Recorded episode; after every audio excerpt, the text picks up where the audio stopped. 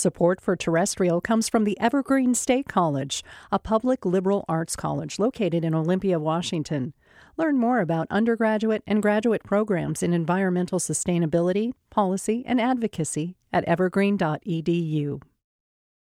After the occupation of the Malheur Wildlife Refuge in Oregon last year, I had some big questions about the relationship between private landowners and the government, particularly in the West.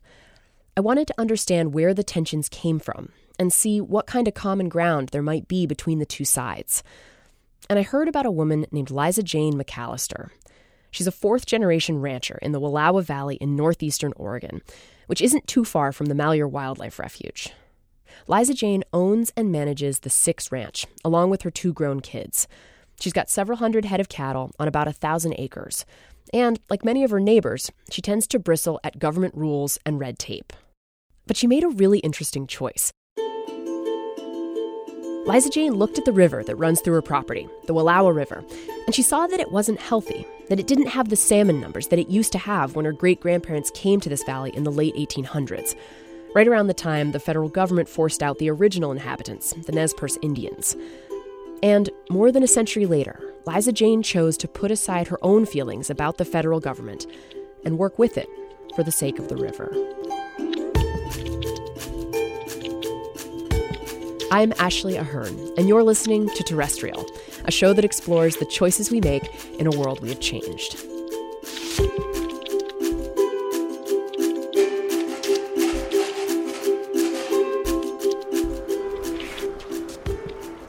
It was actually Liza Jane's son, James, who first thought of restoring the river on his family's ranch. It was my idea um, as an eight-year-old to try and move the river into some of the old river channels that I had found.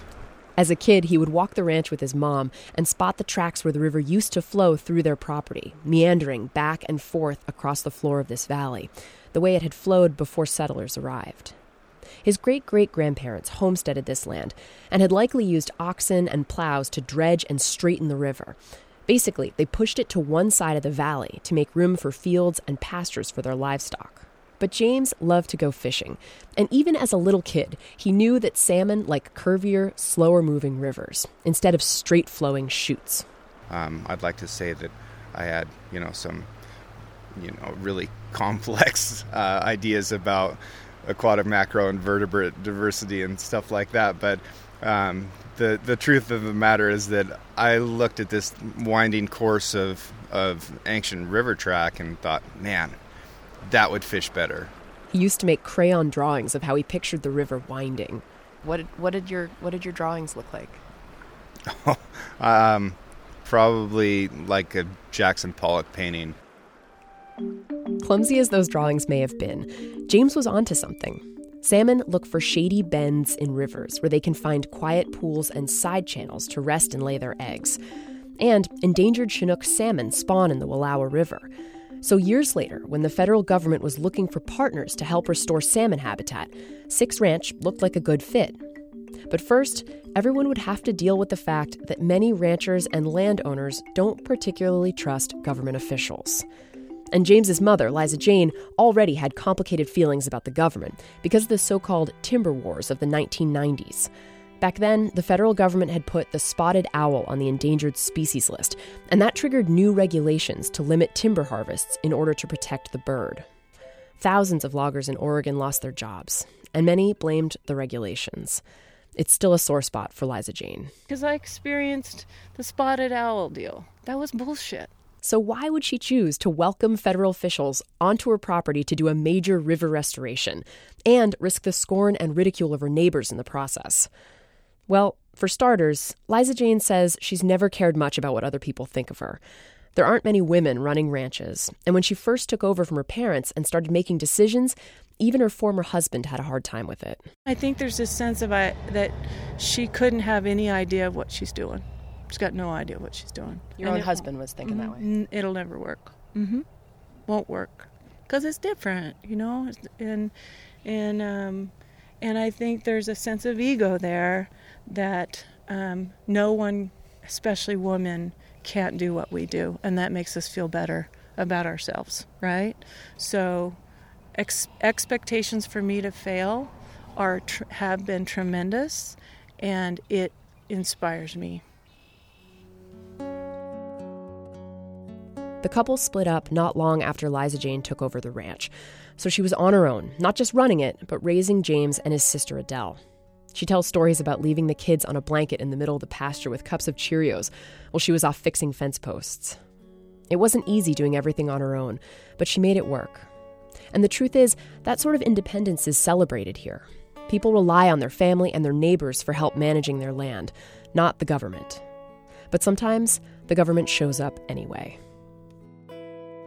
So, one day, a few years after the spotted owl turmoil, Liza Jane decided to cut some spruce trees on her land to make fence posts. But there were endangered bald eagles nesting nearby, and state officials warned her she'd have to get approval first. I was so mad. I went down there, I was, I don't know on my tape, but I was pitching rocks at eagle nests. I was like, I was going to write to Clinton, I think, at the time, or Reagan. I was upset. I was like, how how can you tell me now that we don't we're, we don't have the ability to make decisions about our place? But federal laws like the Endangered Species Act exist to protect the creatures and natural systems, like rivers, that go beyond individual property lines. Because eagles and spotted owls and salmon, they don't actually belong to the people who own the property where they happen to nest or spawn. So Liza Jane realized pretty quickly that there would be trouble if she went ahead and cut those trees without permission. And she decided to try a different approach. Instead of throwing rocks, she invited officials from the Department of Fish and Wildlife and forestry experts to come to her property and see if they could find a compromise. We got the forester, we got the fisheries guy, we got the fish and wildlife guy, we got the logger, and we all showed up together. They walked Liza Jane's land, and they're looking at the trees and looking at the river, and they're talking to each other. And the guy from Fish and Wildlife points to the trees she wants to cut and says, well, the eagles don't use those trees anyway. They're using other trees over there. And then the guy from fisheries says, you know, cutting a few trees and leaving them in the river would actually create good hiding places for fish. Great. So, you know, the, they're all deciding amongst themselves. They all learned that we all had the same thing. And by the few hours we walked the property, they were trying to get us to cut four times more trees than we were willing to cut. She says she came away with the feeling that these government workers weren't out to get her. They were following rules and regulations that they don't necessarily make, and they have the best interests of the land at heart. So she decided to try to partner with state and federal agencies to restore the river. But it turned out to be harder than she thought. We'll be right back.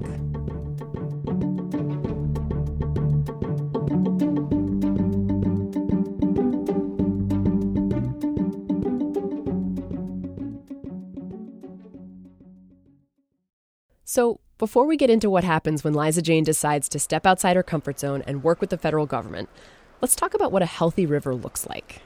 Once you go underwater, your eyes would be open to a completely new experience. This is Seth White. He's a river ecologist in Oregon who spent a lot of time snorkeling in Northwest rivers. You would see trout and whitefish and salmon and suckers and minnows all interacting, and you would see them feeding on insects like mayflies and stoneflies and cranefly larvae. Um, there would be waving algae in the stream. Some of those insects would be scraping the algae off of the rocks. Um, there would be leaves falling into the water above you and floating on the top of the water, and those leaves would eventually sink down to the bottom of the stream and become detritus that would be chewed up by other insects that would eventually become food for salmon and other fish. And on the surface, a healthy river pulses and shifts with the seasons. In spring, as the snow melts from higher elevations, even the color of a river can change. And as the waters rise, rivers can spill out of their channels, kind of like the way a garden hose will whip back and forth when the spigot's all the way open. But as you can imagine, when you're trying to grow food or build homes, like Liza Jane's great-grandparents and settlers all over the West were doing, it's easier if a river sticks to a set, straight course.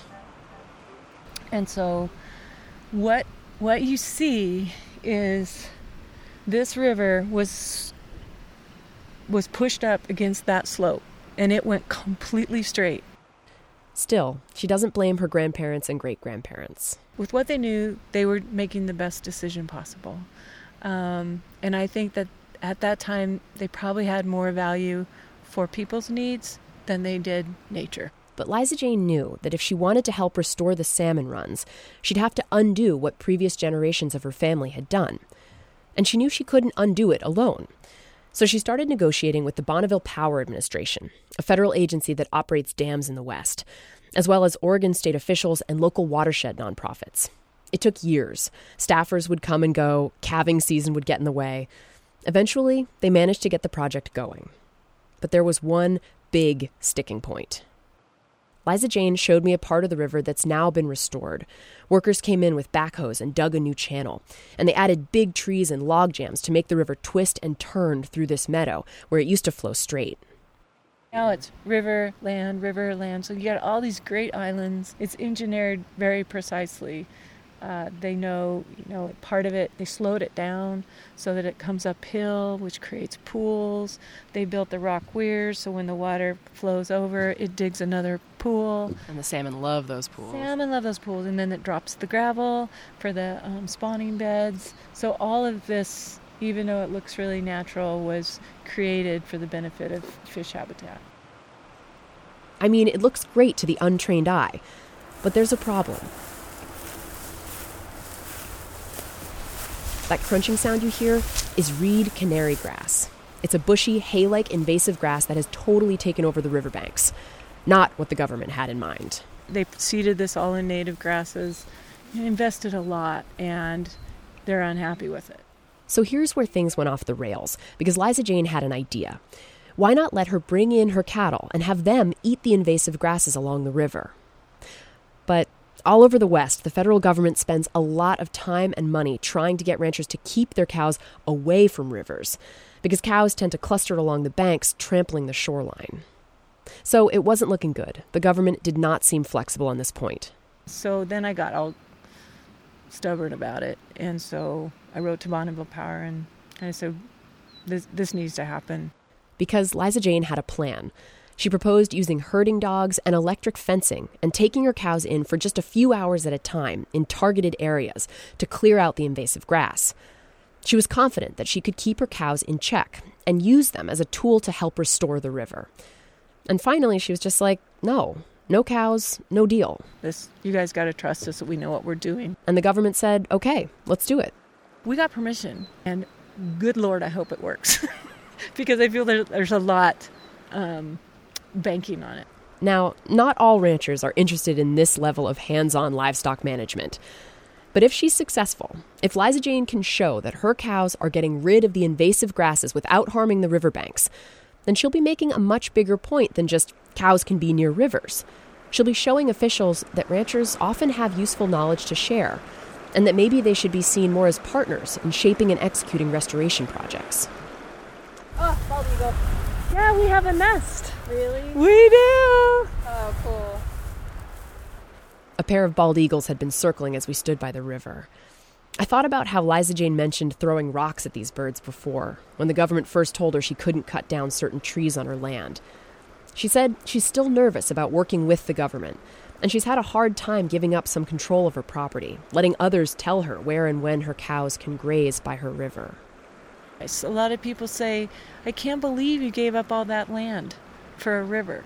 What What is with you and fish? It's it's, it's not just fish. You know, you, you do, again, we're connected, and we do one thing for fish. This creates bird, bugs, the water table's up, better grazing, better grass, diversity. Our wildlife populations on here are just are wonderful, and that benefits everything. So, so I want to do that. We paused at a curve in the river, and Liza Jane looked out over the water, smiling. She has warm eyes, surrounded by a mix of sun wrinkles and smile wrinkles. She described the moment a few years ago when they finished the first phase of the restoration project, and the river flowed for the first time into its new meandering channel. I was sitting at the very top when the, they blocked and did the first meander, and I'll probably still cry when I say this, but the sound. When the river went straight, it reminded me of flushing a toilet. It just, it had no no beauty to the water, and when they slowed it down and it made that first turn, it was like, it was, it's beautiful. It's soft. It's like this, it sounds so la-la, but it was just like this contentedness, what they're supposed to be. Hear that?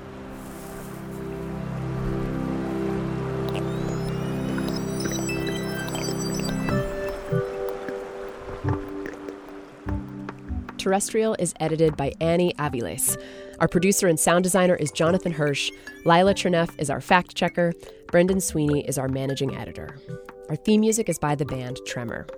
Terrestrial was developed with support from the N P R Story Lab. Special thanks to Christopher Joyce and Bruce Auster for help with this episode. We're produced out of K U O W in Seattle. I'm Ashley Ahern. Thanks so much for listening. Support for Terrestrial comes from the Evergreen State College, a public liberal arts college in Olympia, Washington, providing an academically rigorous and individually tailored education, preparing students for lives spent serving, creating, and innovating. Learn more at evergreen dot e d u.